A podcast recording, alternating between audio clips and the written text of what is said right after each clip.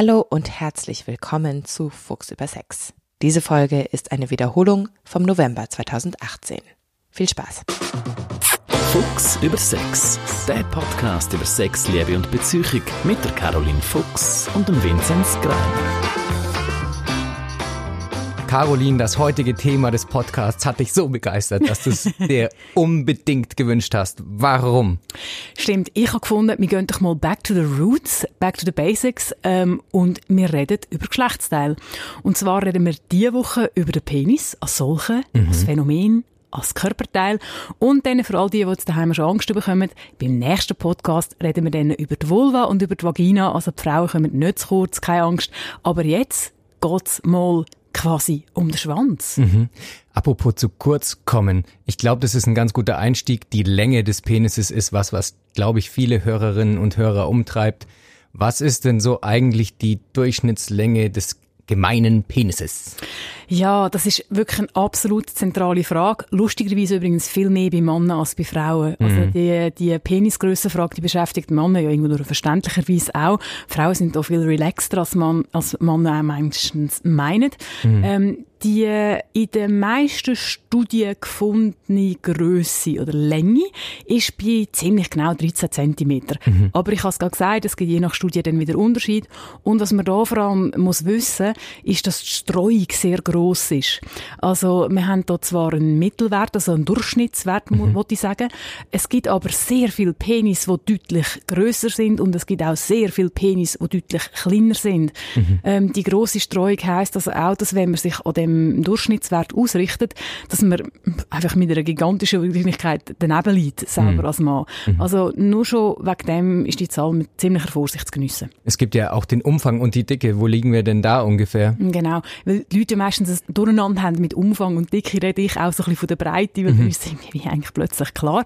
Und die liegt ähm, bei drei bis fünf Zentimeter, also auch mit einer grossen Streuung.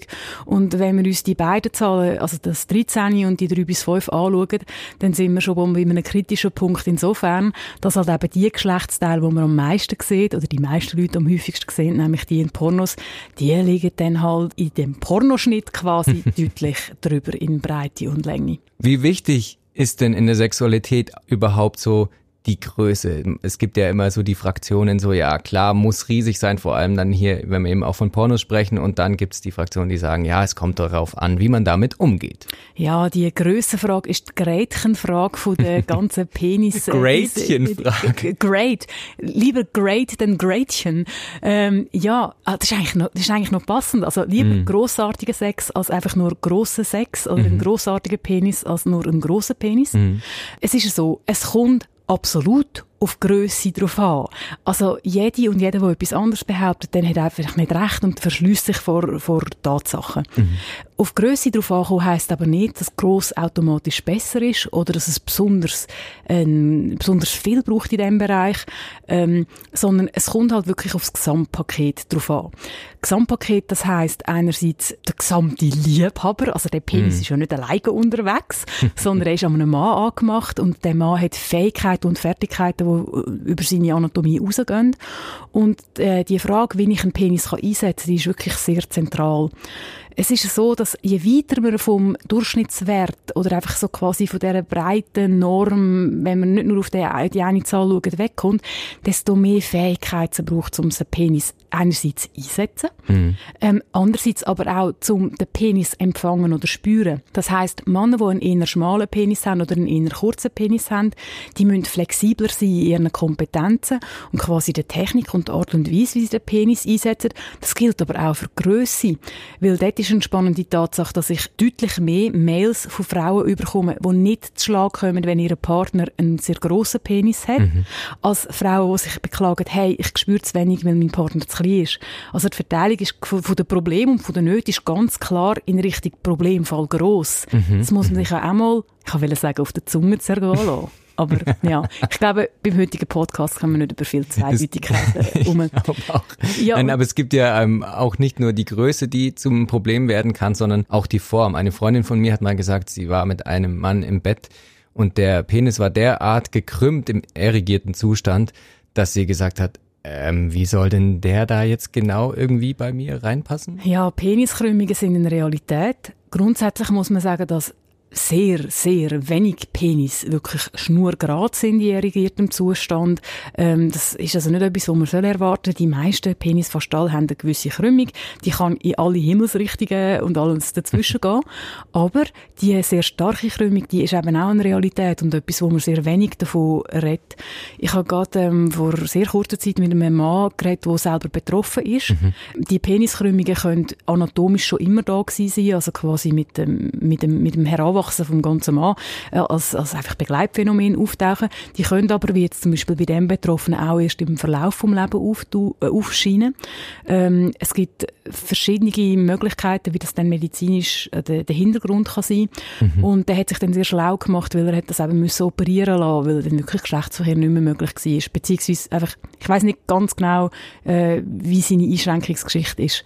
Äh, ja, lange Rede, kurzer Sinn der hat mir erzählt, und ich habe das soweit noch nicht überprüfen dass offenbar postmortem, also wenn man Verstorbene untersucht, ähm, fast 10% eine sehr massive Peniskrümmung aufweisen. Das ist aber halt einiges. Eben, ja, das ist total viel. Oder halt mindestens eine Schädigung im Schwellkörper, mhm. wo bei diesen später auftretenden äh, Penisverkrümmungen dann oft Ursache ist. Ähm, und das ist also nicht einfach nur, äh, das ist also nicht nur ein Randphänomen bei diesen 10%. Bei diesen 10%. Man kann das operativ korrigieren. Das ist eine Operation, die nicht sehr viel gemacht wird. Mhm. In, der, in der Schweiz gibt es, glaube ich, nicht sehr viele Spezialisten, die sich wirklich äh, in dem auskennen. Es gibt verschiedene Techniken, äh, die man kann ansetzen kann und dann auch, je nachdem, warum ist die Verknümmung auftreten und wie. Man kann, jetzt, Achtung, jetzt wird es ein bisschen äh, konkret und ein bisschen gruselig für alle Penisbesitzer und die mit einer lebhaften Fantasie. Man kann wie mit einem Netzwerk von Fäden auf der Gegenseite von der Krümmung eine Art Zugkraft herstellen. Ähm, es gibt auch noch andere Operationstechniken, wo man dann allenfalls muss ähm, quasi auch, das hat dann auch einen Einfluss auf die Länge vom Penis. Mhm. Also wirklich ein urologischer Spezialfall und, und kein Spaziergang. Macht man nur, bei einer Krümmung, wo wirklich äh, die Funktionalität vom Penis eingeschränkt mhm. wird. Wenn jemand findet, oh nein, die Krümmung von meinem Penis gefällt mir nicht, ähm, aber ich komme eigentlich, ich kann Geschlechtsverkehr haben mit, äh, mit einer Partnerin oder, oder, oder einem Partner, ähm, ich finde es einfach nicht so schön, dann ist es nicht eine Operation, wo man, wo man aus kosmetischen Gründen empfiehlt, weil es äh, Komplikationen gibt und äh, ja, es ist auch einfach ein massiver Eingriff, der zum mhm. Beispiel auch, wie gesagt, Verkürzung vom Penis kann zur Folge haben. Das wäre ja für viele wahrscheinlich dann nicht so nett, wenn sie dann eben her noch einen kürzeren bekommen und den kürzeren ziehen. Wow. Oh, badum. Wir müssen das Kasseli haben mit dem schlechten ja, ich glaube auch. Podcast. Aber ähm, wenn man im Internet surft, dann bekommt man ja immer wieder irgendwelche großartigen Sachen versprochen. Kaufen Sie heute noch Ihre Penispumpe und haben Sie danach ein Gemächt von bis zu drei Metern, wie auch immer. Hm, logistische Herausforderung. Genau, ja, das muss man sich dann irgendwie um, ums Bein tapen. Nein, die Frage... So lo locker um die Hüfte geschlungen. Besonders in den Sommermonaten. Wie funktioniert denn überhaupt eine Penisvergrößerung? Und Vince, bist du rot? Nein, nein, das ist das Licht hier im Studio. Okay, gut. Äh, die Frage, gibt's das wirklich, wo es funktioniert?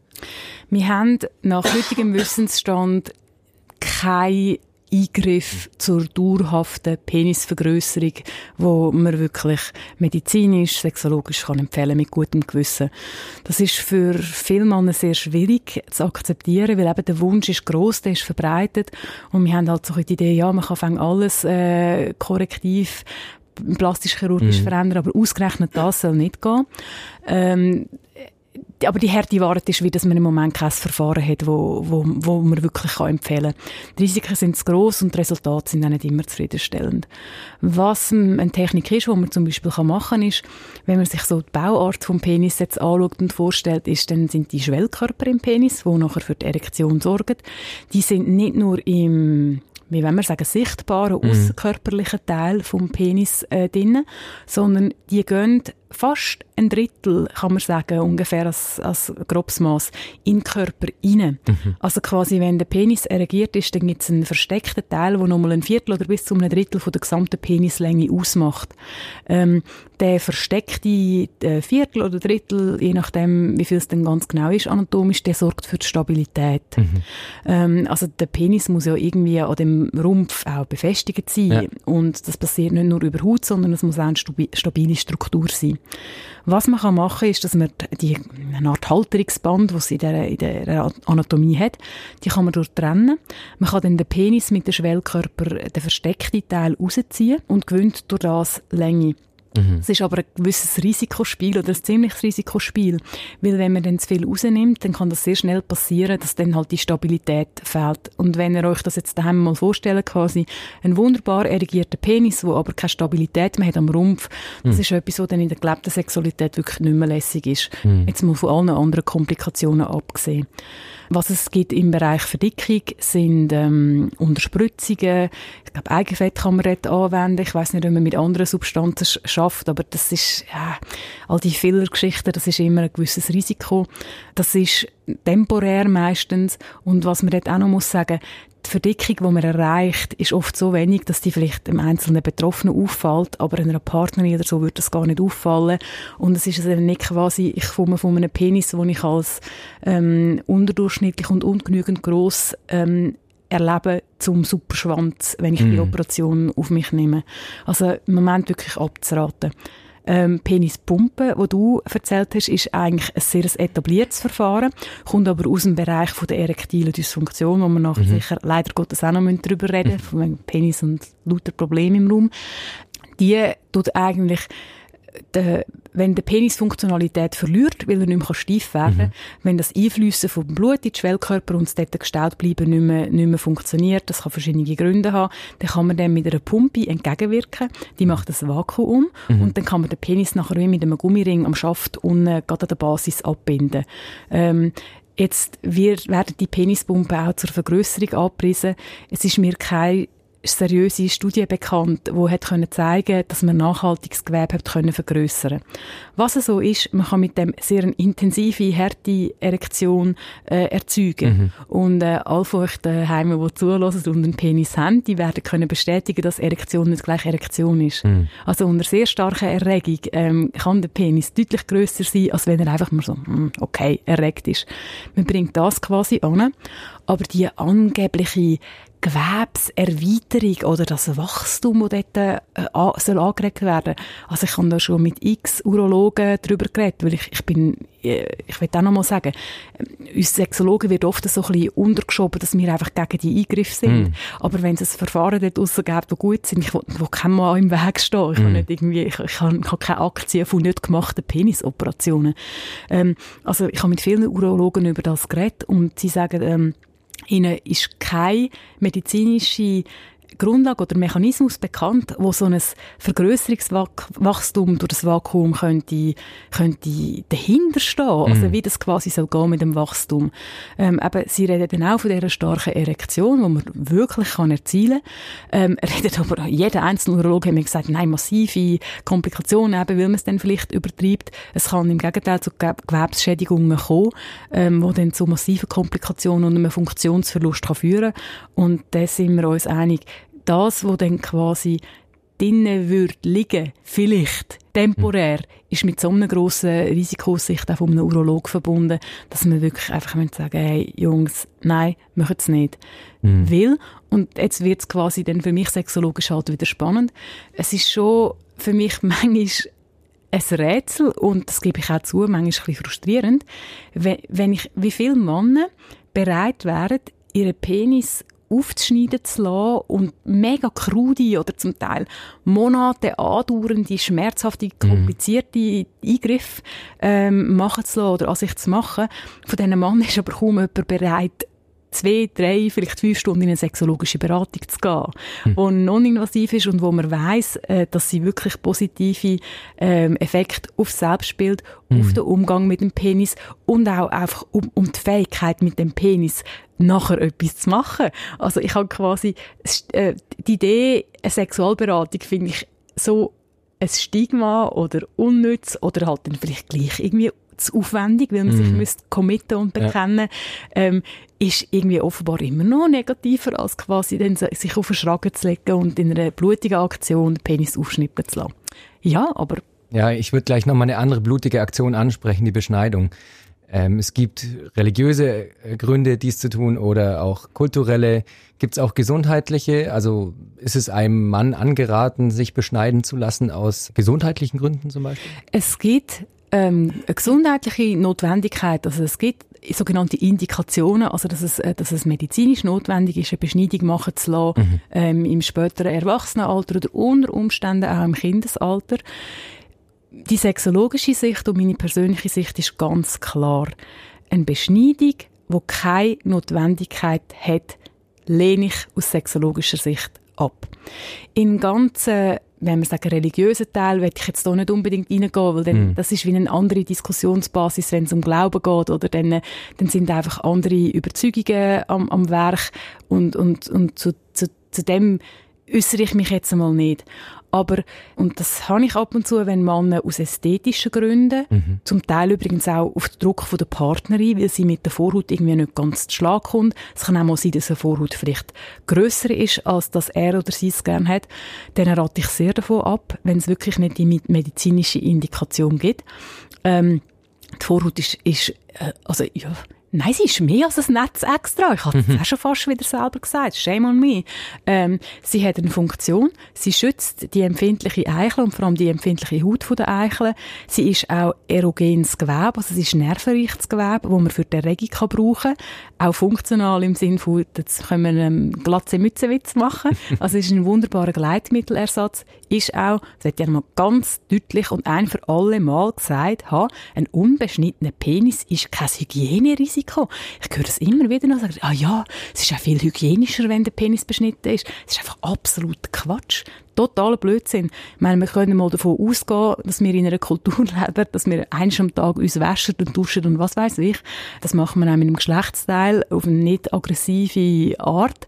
Ähm, und das ist hygienemäßig überhaupt kein Problem, einen beschnittenen Penis zu haben. Jetzt haben wir es davon gehabt, ja, es gibt einen Moment, wo eine Beschneidung mhm. nötig wird. So ein die häufigste Fall ist die Phimose, also die Vorhautverengung. Es kann sein, dass die Vorhaut so eng ist, ähm, dass sich einfach in der anatomischen Entwicklung nicht die, die Öffnung äh, vonstatten gegangen ist, dass man die, die Vorhaut nicht über den Penis, kann, also über die Eichel primär kann ziehen und dass dann wie in einer sehr, unter anderem schmerzhaften, ringartigen Verengung dann die Vorhaut unter Umständen nach hinten gezogen wird. Bei Buben ist es auch so, ähm, die Vorhaut ist am Anfang verklebt. Das gehört zu der normalen Entwicklung und das kann recht große Unterschiede geben, wenn sich die löst. Darum einmal ganz wichtig, Message an junge, junge Mütter, aber zum Glück wird das heute sehr gut kommuniziert. Ähm, versucht nicht die Vorhaut vom Penis von eurem Baby oder von eurem, eurem jungen Bub ähm, gewaltsam zurückzuziehen. Es ist okay, dass die verklebt ist und das löst sich erst mit der Zeit. Das braucht zum Teil auch sehr Geduld. Mhm. Ähm, da kommt es auch noch mal darauf an, was die Stellung vom Kinderarzt ist. Ähm, und man kann Fimose auch wirklich, dort kann man mal abwarten. Ähm, man kann das konservativ behandeln, auch in späteren Fällen, dass man allenfalls mit, mit Salben und einem, und einem sehr sorgfältigen Dehnen etwas machen kann. Ähm, Im Idealfall macht man das unter einer sexologischen Begleitung, damit man sich auch nicht überfordert mit dem Prozess. Und ja, aber es kann sein, dass das nicht nicht korrigiert ist oder wenn einfach mhm. wieder und wieder und wieder Komplikationen und Entzündungen vorkommt, dann irgendwann, irgendwann sagt man, ja gut, jetzt müssen wir das machen. Was auch eine ganz wichtige Message ist, ist, eine Beschneidung ist keine sexuelle Katastrophe. Mhm. Ähm, es gibt Männer, und das ist schlimm, weil die sehr wenig gehört werden, die mit ihrer Beschneidung Probleme haben. Das kann verschiedene Gründe haben, aber es ist nicht so, ähm, ich, ich vergleiche alle wie quasi, oder ich muss es so sagen, Millionen, vielleicht sogar Milliarden von Männern auf der Welt haben einen beschnittenen Penis. Und die absolut große Mehrheit von denen haben kein Problem mit dem. Also man muss nicht per se Angst haben von dem. Problem haben die, die Komplikationen hatten, wo zum Teil auch das Erlebnis von der Beschneidung selber ein absoluter Horror war. Mhm.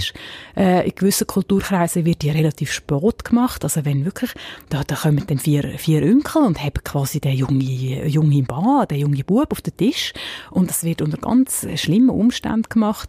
Ähm, das kann ein Trauma auslösen, wo einfach wirklich einem dann die Sexualität verhunzt. Mhm. Und was auch ist, man hat eine Veränderung vom Penis nach der Beschneidung. Die Eichelhaut, die freigelegt ist, die äh, kommt eine andere Textur über. Es kommt zu einer gewissen Verhornung und es gibt einmal eine Veränderung vom Empfinden. Mm. Und man muss wissen, wie man mit dem umgeht. Also ein Mann, der in einer späteren Lebensphase beschnitten ist, muss auf das vorbereitet sein. Das heißt, ich muss nachher ähm, meine Selbstbefriedigungstechnik unter anderem ähm, verändern. Es lohnt sich, wenn man andere Zonen vom Geschlecht, also am Schaft und generell überhaupt vom Körper, also man könnte noch weitergehen, ähm, in die Sexualität integriert, damit man eben nicht auf das ähm, fixiert ist.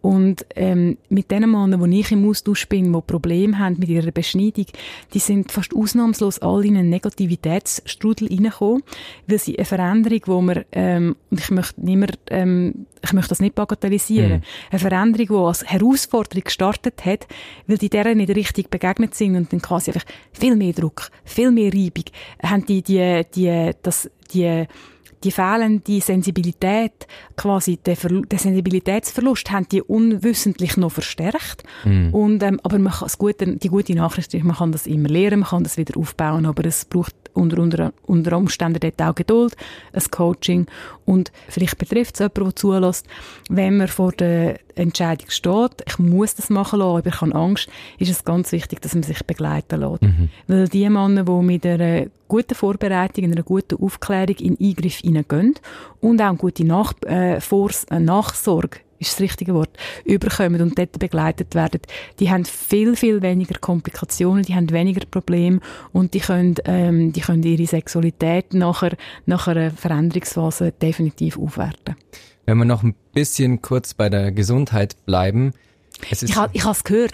Ich habe das kurz. Ich gehört. Das Problem ist, ich, kann, ich rede so gern über die Sachen. Meine Leidenschaft, ähm, auch für den Penis als solche, geht alle ein bisschen mit mir durch. Ja, ja, Zeit, ich merke ja, ja, das zieht sich in die Länge bei dir. Ich könnte einen fünfstündigen Penis-Podcast machen. Ich wäre einfach total bereit. Ich könnte einfach durchziehen. Okay. Einfach durchziehen. Ja. Ähm, jetzt muss ich mich so rausbrachen. Sind es die Nein. fünf Stunden gewesen, oder einfach der Unterbruch? Ja, wahrscheinlich lass, der Unterbruch. Nein. Lass kommen, Vince. Ja, ich lasse es kommen. Ja, nicht, dass es hier alles noch erschlafft in dem Podcast. Nein, es geht ähm, um Folgendes. Und Moment, darf ich mal grad, jetzt muss ich gerade einhängen. Mhm. Das ist so eine ganz grosse Angst von vielen Männern, dass es während einem Liebesspiel der Erektion mal weggeht. Mhm. Und äh, ich kann das verstehen, weil das steht quasi nicht auf dem normalen Programm. Ähm, ihr müsst einfach wissen, es gehört dazu.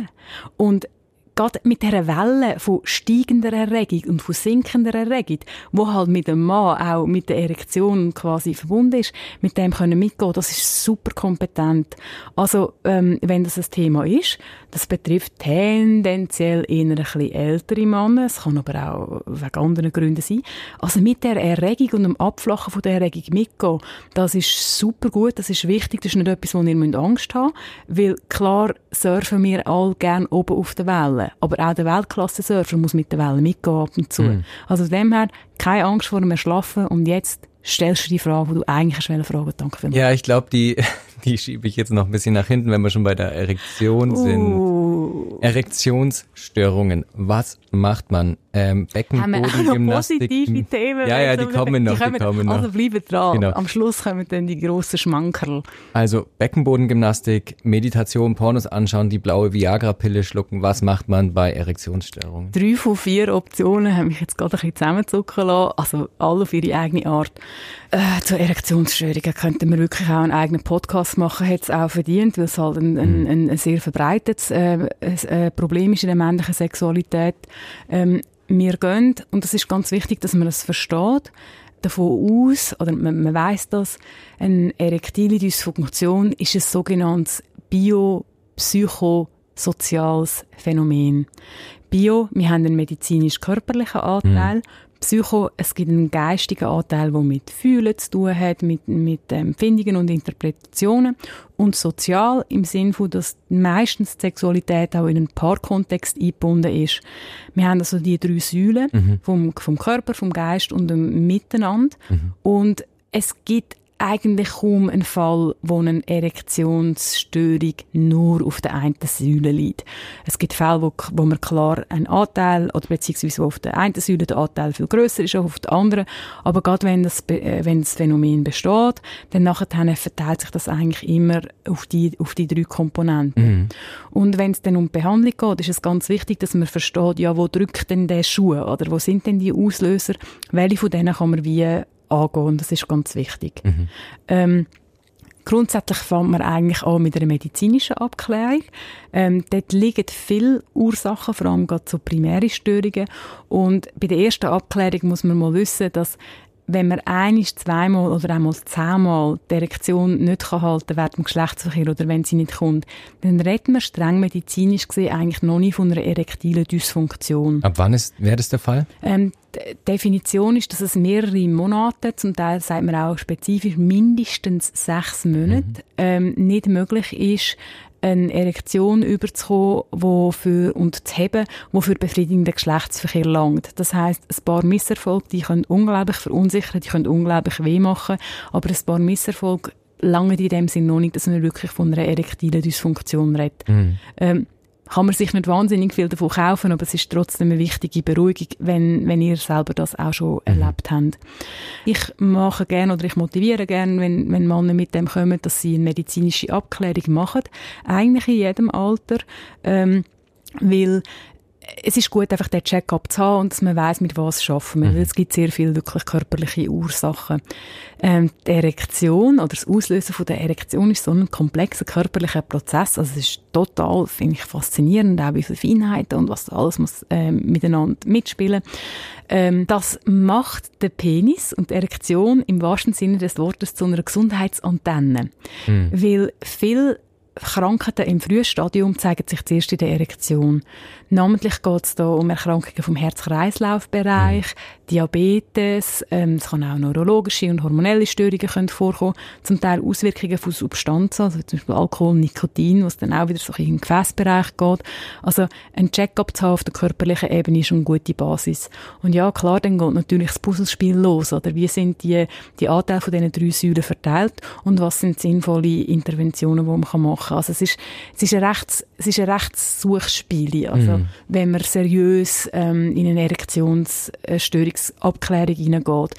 Ähm, tue ich mal ein bisschen mit dem Mannfinger wedeln, ähm, wird zum Teil, finde ich, auch schaderweise in urologischen Praxisen gar nicht so gut gemacht. Also, wir haben oft das Gefühl, dass Gynäkologen und Urologen sich wahnsinnig gut mit Sex auskennen, weil es halt an, dem Ort passiert.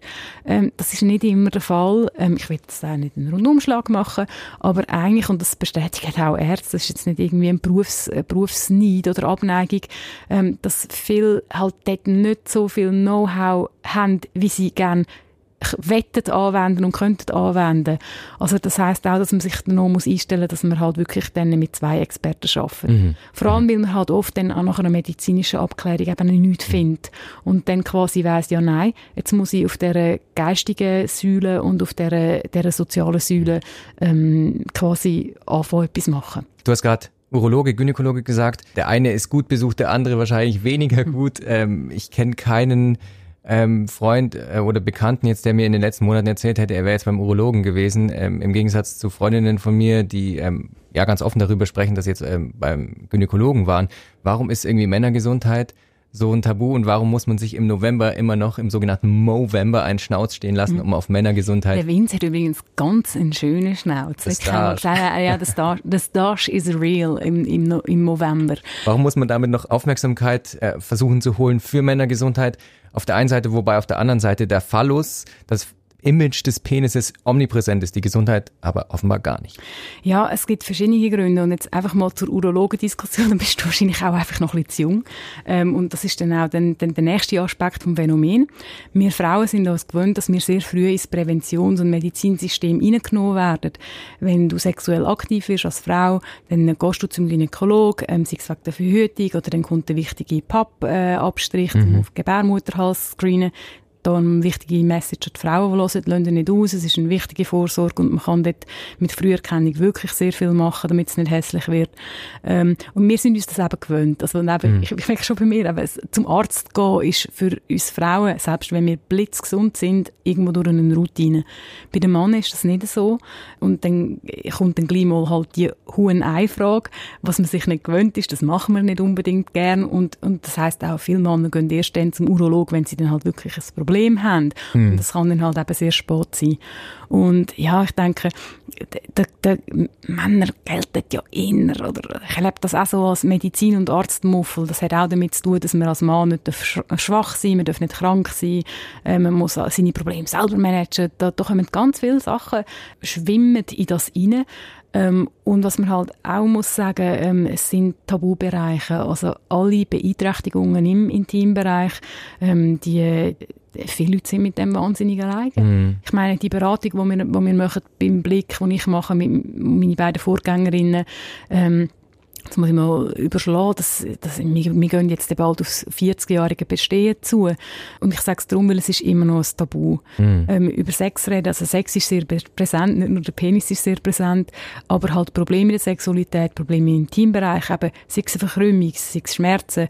Oder halt einfach, ich sage es jetzt mal ein bisschen softer, Sorgen irgendwie, mm. wo ich gerne einen Ansprechpartner hätte. Das ist so wahnsinnig tabuisiert und, und ich denke, das haltet viele Männer auch davon ab.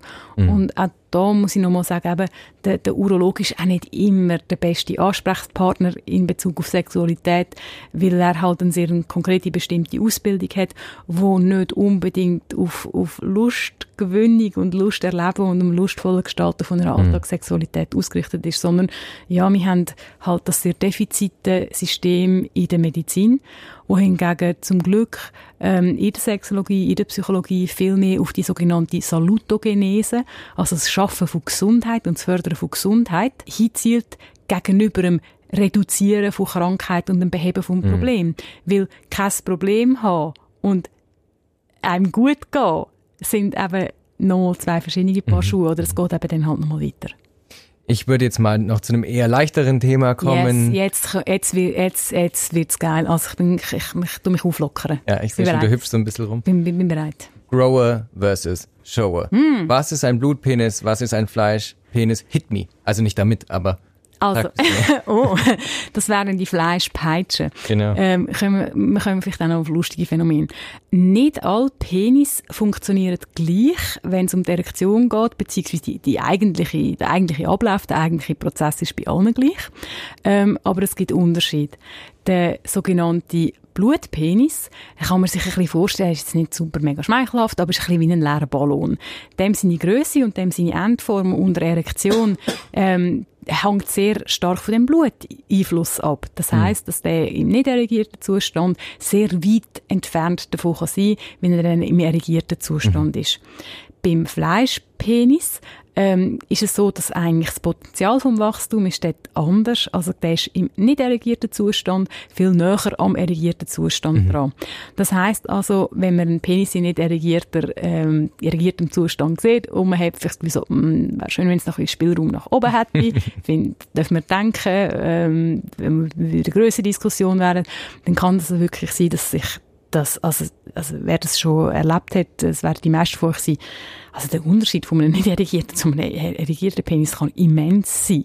Mhm. Aber es gibt halt eben dann bei den sogenannten Fleischpenis, ähm, wo dann das näher anerlernt liegt. Die sind aber meistens dann auch deutlich grösser. Mhm. Jetzt würde ich ein bisschen mal so Richtung Verhältnis Frau zum Penis kommen. Mhm. Ähm, du hast gerade so ein bisschen angedeutet, ja, man sieht dann irgendwie so den äh, Blutpenis und denkt sich, oh, hoffentlich geht da noch was. Man ist, glaube ich, als Frau vielleicht auch mal, kann ich mir vorstellen, irritiert, wenn der Mann anfängt, Taschenbillard zu spielen oder zum Helikopterdick ansetzt. Man kann ja ganz viel extrem lässige und spaßige Sachen machen mit mhm. dem Penis, wo auch nicht primär das, das Lächeln, das ist großartig. Ähm, du musst wo, einfach den Helikopter, das war klar, als es äh, Wissen Thema, alle, was das ist? Also, du das mal erklären. Genau, also es war ganz klar, dass der Helikopterdick es in dem Podcast schaffen muss, wenn es ums Thema Penisse geht. Helikopterdick, dabei schwingt man den Schwengel im Kreise mit Hüftbewegungen. Es gibt auch you, sogar. You, you, go, you go, boy. Jetzt you nicht, nee, nee. Aber es, äh, gibt, so, es gibt sogar. Das nicht es gibt sogar auch Lieder drüber. Ähm, Krass. Ja, Justin Timberlake hat da eins gemacht mit seinem Nebenprojekt Turtleneck and Chain. Äh, mit das in ist total Lied. an mir vorbeizogen.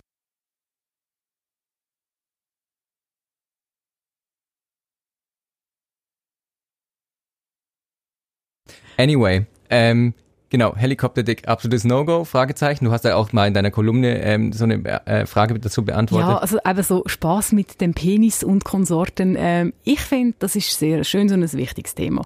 Ähm, alles im Leben hat seinen Ort und, und, und seine Zeit. Aber ich finde, auf eine verspielte, lustvolle und vor allem auch lustige Art mhm. mit dem eigenen Körper können umgehen und auch den Körper einem Gegenüber ähm, können wahrnehmen, finde ich, ist etwas extrem Wichtiges und eine grosse Ressource in der Sexualität. Auf der anderen Seite, eben, ich habe es gesagt, es hat alles so seinen sein, sein Ort und seine Zeit. Ähm, man muss sich auch nicht wünschen, wenn man, wenn man sich nur auf eine blödelig humoristische Art zeigt, dass man dann mhm. als Liebhaber mit, mit, mit Stärke, Potenz und, und halt Sachen, die sehr erotisch können sein und für viele Frauen sehr anziehen, dass man dann halt mit dem nicht so punktet. Das ist mhm. jetzt kein Rocket Science. Ähm, aber ich finde, das Verspielte, das ist, das ist sehr wichtig. Ähm, du hast ja gesagt, äh, Taschen, wie, wie hast du gesagt? Bil Taschen, Taschenbillard. Taschenbillard. Bei mir heisst das einfach richten. Ja, ausrichten. Ist ein bisschen militärisch. Woher kommt jetzt echt das? Richten. Ja. ja, die Schweiz ist eben so viel militarisierter als Deutschland. Bei uns wird gespielt Taschenbillard. Ja, eigentlich schöner. Taschenbillard. Also, ist etwas, was viele Frauen sehr stört. Auf der einen Seite nachvollziehbar. Ich sage aber hier ganz klar, wer noch nie ein völlig ungerichtet, unter anderem schmerzhaft oder lästig, äh, lästig platziertes Geschlechtsteil in seiner Hose gehabt hat, soll man ähm, bitte den Ball flach halten. Und apropos Ball, ein Hoden, der am Oberschenkel klebt, ist etwas sehr, sehr massiv Unangenehmes. Mhm. Und ich finde, es ist legitim, wenn man auch wieder Ordnung schaffen in der Hose. Aber auch da, ich finde, man kann das auf eine bestimmte Art machen. Man kann sich auch mal vergessen in der Öffentlichkeit und halt dann äh, mit den Kronjuwelen spielen. Da ist ja der schlimmste Betroffene ist ja der Yogi Löw. Das können wir bitte ja, mal, das, der Arme das ist ja nicht Richter, yeah. sondern Schnüffler gewesen. Ich meine, er hat mir so leid da. Weil ja, der musste unten durch. Ja, ja. ich meine, sorry, das machen jetzt alle Ich finde es übrigens auch total okay und gesund. Ich finde, es ist wichtig, dass man weiß, wie man selber schmeckt. Aber ja, wenn es dann halt in so einem Moment passiert, dann ist wirklich einfach, dann ist der Zong gezogen oder der Zong selber mm. eingesammelt. Ja, ähm, aber es war dann auch ein bisschen äh, heuchlerisch, dann zu sagen, oh, der Typ ist eklig und irgendwie machen ja, sie alle Männer irgendwann immer mal. So, das ist doch immer so, irgendwie, wenn wir andere verurteilen für Sachen, wo, wo wir alles schon mal gemacht haben, das ist, das ist immer ein mieser Zug. Äh, ja, wenn es ums Verhältnis geht, ähm, Penis-Frau, ähm, ja, es gibt glühende Fans, ähm, auch nicht nur auf der sexuellen Ebene, sondern ich mhm. finde, es ist wirklich auch ein sehr spannendes Organ. Ähm, wir dürfen aber nicht vergessen, ähm, wenn man so ein zwischen den Geschlechtern vermittelt, es ist ein fremdes Organ für eine Frau. Und je nachdem hat es sehr wenige Möglichkeiten gegeben, Penis zu entdecken. Mhm. Zum Beispiel auch, viele, viele Frauen sehen gar nie einen nicht erregierten Penis und die sind dann überfordert mit dem Aussehen oder mit dem Anfühlen oder, und dann auch im aktiven Anlängen von einem nicht erregierten Penis. Ja, aber sie hat ja keine Möglichkeit gehabt, unter Umständen mit dem zu spielen. Mm. Und das ist wirklich genau, finde ich, eine, also eine, eine, Aufgabe oder ein Tipp und etwas, was ich euch geben kann. Ähm, ja, schaut einander an, längen einander an in allen Aggregatzuständen. ähm, eben über Vulva, Vagina reden wir dann beim nächsten Mal. Aber auch, ich finde, sich die Zeit nehmen, einen schlaffen Penis zu befühlen oder auch mit Ejakulat, da haben wir im Oralsex-Podcast viel darüber mm, geredet. Mm. Es ist einfach etwas, wo du als Frau sonst keinen Zugang hast. Ja, ja. Und, und ähm, man kann lang und, und hart darüber diskutieren, ähm, über die Schönheit von männlichen und weiblichen Geschlechtsteilen. Mm. Ich behaupte, es ist ein bisschen wie mit, äh, einer von unseren Dozenten sagt immer, ähm, ja, es ist wie mit Salat. Salat essen muss man lernen. Die wenigsten Kinder reissen sich darum, Blattsalat zu essen, sondern man muss mit dieser Konsistenz umgehen, man muss mit dem Geschmack können umgehen. Mm. Und ähnlich ist es auch mit Geschlechtsteilen. Man muss ein positives Verhältnis dazu aufbauen, man muss das kennenlernen, damit man es wirklich geniessen kann. Und wenn halt die positive Auseinandersetzung und die Lerngeschichte gefällt hat, dann, ja, da gibt es halt viel Überforderung und Überforderung kann schnell in Ablehnung kippen. Zur positiven Auseinandersetzung mit dem männlichen Glied. Es gibt ja Leute, die äh, diesem Glied einen Namen geben. Es gibt auch Frauen, die diesem äh, Glied des Mannes einen Namen geben. Ich habe da mal so einen ganz, ganz schlechten Hollywood-Streifen gesehen. Der hieß, ähm, wie werde ich ihn los in zehn Tagen? Und sie nannte dann den Penis des Mannes äh, irgendwie Prinzessin, irgendwas. Oh. Genau. Und ich glaube, weiß nicht, ob er es durchgehalten hat, die zehn Tage. Also Aber, ich, ja. ich weiß jetzt nicht, von was ich mich so schockiert bin, dass du so Zeug schaust. Wahrscheinlich ja, mit einer, das ist ganz, ganz alt, der Film. Ja, wahrscheinlich mit einer, mit einer tollen Frau zusammen geschaut, das gefallen. Ich weiß es nicht. Lassen wir das. Ähm, ja, Prinzessin, puh, braucht dann viel Kompetenz von ihm und von ihr, dass man das wirklich als etwas Lässiges kann, ähm, erleben. Ich finde Penis benennen super. Es ist ganz ein wichtiger Teil von einer guten Sexualität und etwas, wo ich auch viel mit Männern daran arbeite, beziehungsweise wo, wo, wo, eine, wichtige, wo eine, eine wichtige Strategie ist, dass mhm. man ein positives Verhältnis zu seinem Penis aufbaut. Es ist zum Teil erschreckend, wie wenig Interaktion zwischen Mann und eigenen Penis gibt, mhm. obwohl man, ja, wie manchmal geht man bisschen pro Tag, x-mal pro Tag in die Hand nimmt. Ich finde, ein Name kann dazu gehören. Es muss jetzt nicht irgendwie, ich weiß auch nicht, äh, Schorsch sein oder was weiß ich. Urs. Urs? Urs und ich sind heute Why? gut drauf. Warum Urs? Keine Ahnung, aber das kommt mir gerade so in Also, nichts gegen alle Ursen. Reto. Äh, Reto, sehr, ein sehr schweizerischer Penis, also zuverlässig meinst du, mit, mit, mit einer militärischen Ausrichtung. Genau. Ähm, wie auch immer. Ähm, man kann im Penis auch Penis sagen. Ich finde, es geht um den Gedanken, dass man wie quasi sagt, hey, wir sind irgendwo durch auch ein Team. Ähm, das merke ich vielfach, wenn es Probleme in diesem Bereich gibt oder generell Probleme in der Sexualität, dass, dass Männer einfach total Penis fixiert sind oder Penis zentriert. Also es dreht sich all um den Penis, aber sie sind gar nicht Penis interessiert. Also sie kümmern sich gar nicht um den Penis, sie tun ihn nie pflegen. Man kann auch Körperpflege dort anwenden, meine lieben Herren. Äh, machen, machen erschreckend wenig. Ähm, und sich einfach damit auseinandersetzen, hey, wenn ich mir jetzt vorstellen, mein Penis hat Augen, ich weiss, das ist total absurd, aber was würde denn der sehen, wenn er in die Vagina würde reingehen? Und ich weiss, wir Sexologen werden dann immer so ein bisschen belächelt, wenn ich mit so Übungen komme, aber ich kann euch nur sagen, hey, Die einäugige Schlange. warum einäugig? Wegen, wegen der Öffnung? Ja, genau. Ah nein, ich hätte jetzt das so als Näsli, aber das ist ja dann jedem selber überlassen, wie man das, wie, wie man das quasi macht. Ja. Also, das ist ja schön, ist ja dann der eigene Penis. Mhm. Ähm, wo ich wirklich einfach die Leute sage, hey, macht doch so Experiment, macht so Gedankenspiel, kultiviert ähm, die, die, die Verbindung. Ich finde auch, ähm, am Abend mal gut Nacht sagen, indem man die Hand auf den Penis legt vor dem Einschlafen und mal so einen Check-up macht, so, hey, wie geht's eigentlich dir? Ähm, das ist ein ganz ein kleiner Tipp, aber ihr lacht jetzt vielleicht über die Übungen, aber ich sage, wenn ihr euch auf die Übungen könnt einladen dann lacht ihr in sechs Monaten auch, aber aus anderen Gründen. Mhm. Ich würde nochmal geschwind zurückkommen zum Penis als ähm, das Geschlecht des anderen Geschlechts, also eben nochmal zur, zur Frau. Das war jetzt irgendwie ein bisschen Meta, oder? Ich weiß nicht genau. Ich Äh, kann jetzt auch noch nicht ganz. Aber Jedenfalls Kompatibilität. Ah. Schwierig auszusprechendes Wort. Ein Freund von mir, der homosexuell ist, hat auch gesagt, ähm, weil ich mal gefragt habe, hey, Analsex, irgendwie, wenn du da einen Sexualpartner hast, der einen ziemlich großen Schwengel zwischen seinen Beinen hängen hat, äh, wird es nicht ein bisschen schmerzhaft? Und er sagt, es kommt völlig drauf an. Bei manchen passt's einfach super und bei manchen nicht. sehr spannendes Beispiel, weil es für mich halt eben genau auch aufzeigt, und das ist wirklich auch die sexologische ähm, Meinung, ähm, es geht bei Passung auch, aber nicht nur um Anatomie und um Zentimeter. Ich glaube, ähm, Leute, die schon mit mehreren Leuten Sex haben, können bestätigen, dass es mit gewissen einfach besser passt. Ja. Es kann sich anders anfühlen, es kann sich intensiver anfühlen oder halt eben nicht. Das hat aber dann oft gar nicht so, so sehr mit Anatomie zu tun oder eben irgendwelchen Zentimeter. Ähm, da hat uns übrigens auch das Kamasutra einer eingebrockt. Nicht für alle Sachen, die schwierig sind in der Sexualität, ist der Freude die schuld, würde ich einmal sagen. Nein, im Kamasutra gibt es auch so eine total krude Grösseneinteilung quasi. Es gibt die grösseren, die mittleren und die kleinen und die müssen zusammen äh, zugewiesen werden. Ähm, es hat mehr mit Vorlieben zu tun und mit Übungen. Also quasi, wenn, wenn, wenn mein sexuelles System limitiert ist darauf, dass ich einfach nur mit einem überdurchschnittlich grossen Penis gut finde, ja, dann ist das mehr eine Einschränkung meinerseits als eine fehlende Passung. Also ich finde, das kann man sehr, kann man sehr unterschiedlicher Meinung sein, wie man das interpretieren ähm, Aber ja, es braucht Flexibilität, es braucht Skill, es braucht Offenheit und auch Empfindungsfähigkeit. Das ist übrigens auch so, ähm, am häufigsten kommt es, glaube vor nach Geburten, wo sich halt äh, die Scheide wirklich verändert. Ähm, dass halt der Mann sagt, ja, ich spüre nicht mehr, ich spüre nicht mehr.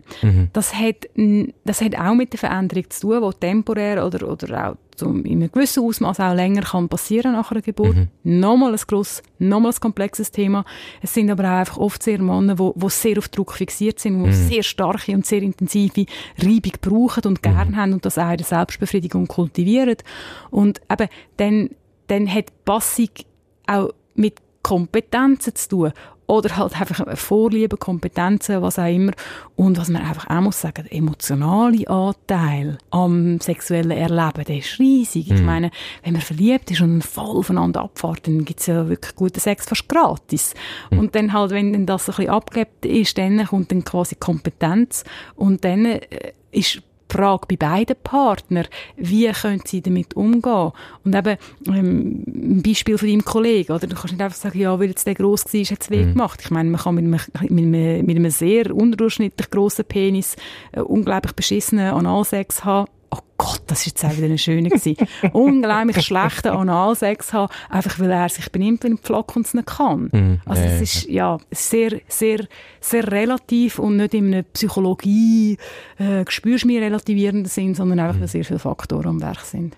So, ich glaube, jetzt haben wir irgendwie die Welt des Penises, das Penisuniversum ziemlich gut ausgeleuchtet, Stimmt, oder? ja, gar nicht. Aber wie gesagt, ich könnte noch vier Stunden da weiter Ja. referieren. Das stimmt. Ähm, ist auch ein lässiges Thema. Also eben, setzt euch mit, äh, wenn ihr selber einen Penis habt, mit eurem Penis auseinander. Geht auf die Reise, pflegt die Beziehung. Es ist, würde ich sagen, cooler, mit jemandem unterwegs zu sein, wo ihr es gut habt, wo ihr mögt. Ähm, und Frauen sind interessiert, stellen Fragen, spielt um mit dem Teil. Ja. Ähm, betrachtet euch auch dort als Team. Und nächstes Mal kümmern wir uns dann um das weibliche Geschlecht. Genau. Das war's für heute mit Fuchs über Sex. Diese Folge war eine Wiederholung vom November 2018. Und wenn euch dieser Podcast gefallen hat, dann hört auch in unsere anderen Podcasts rein. Den Sportpodcast Pro und Contra und unseren Wissenspodcast Durchblick findet ihr auf blick.ch, auf Apple Podcasts, Spotify oder wo auch immer ihr eure Podcasts findet.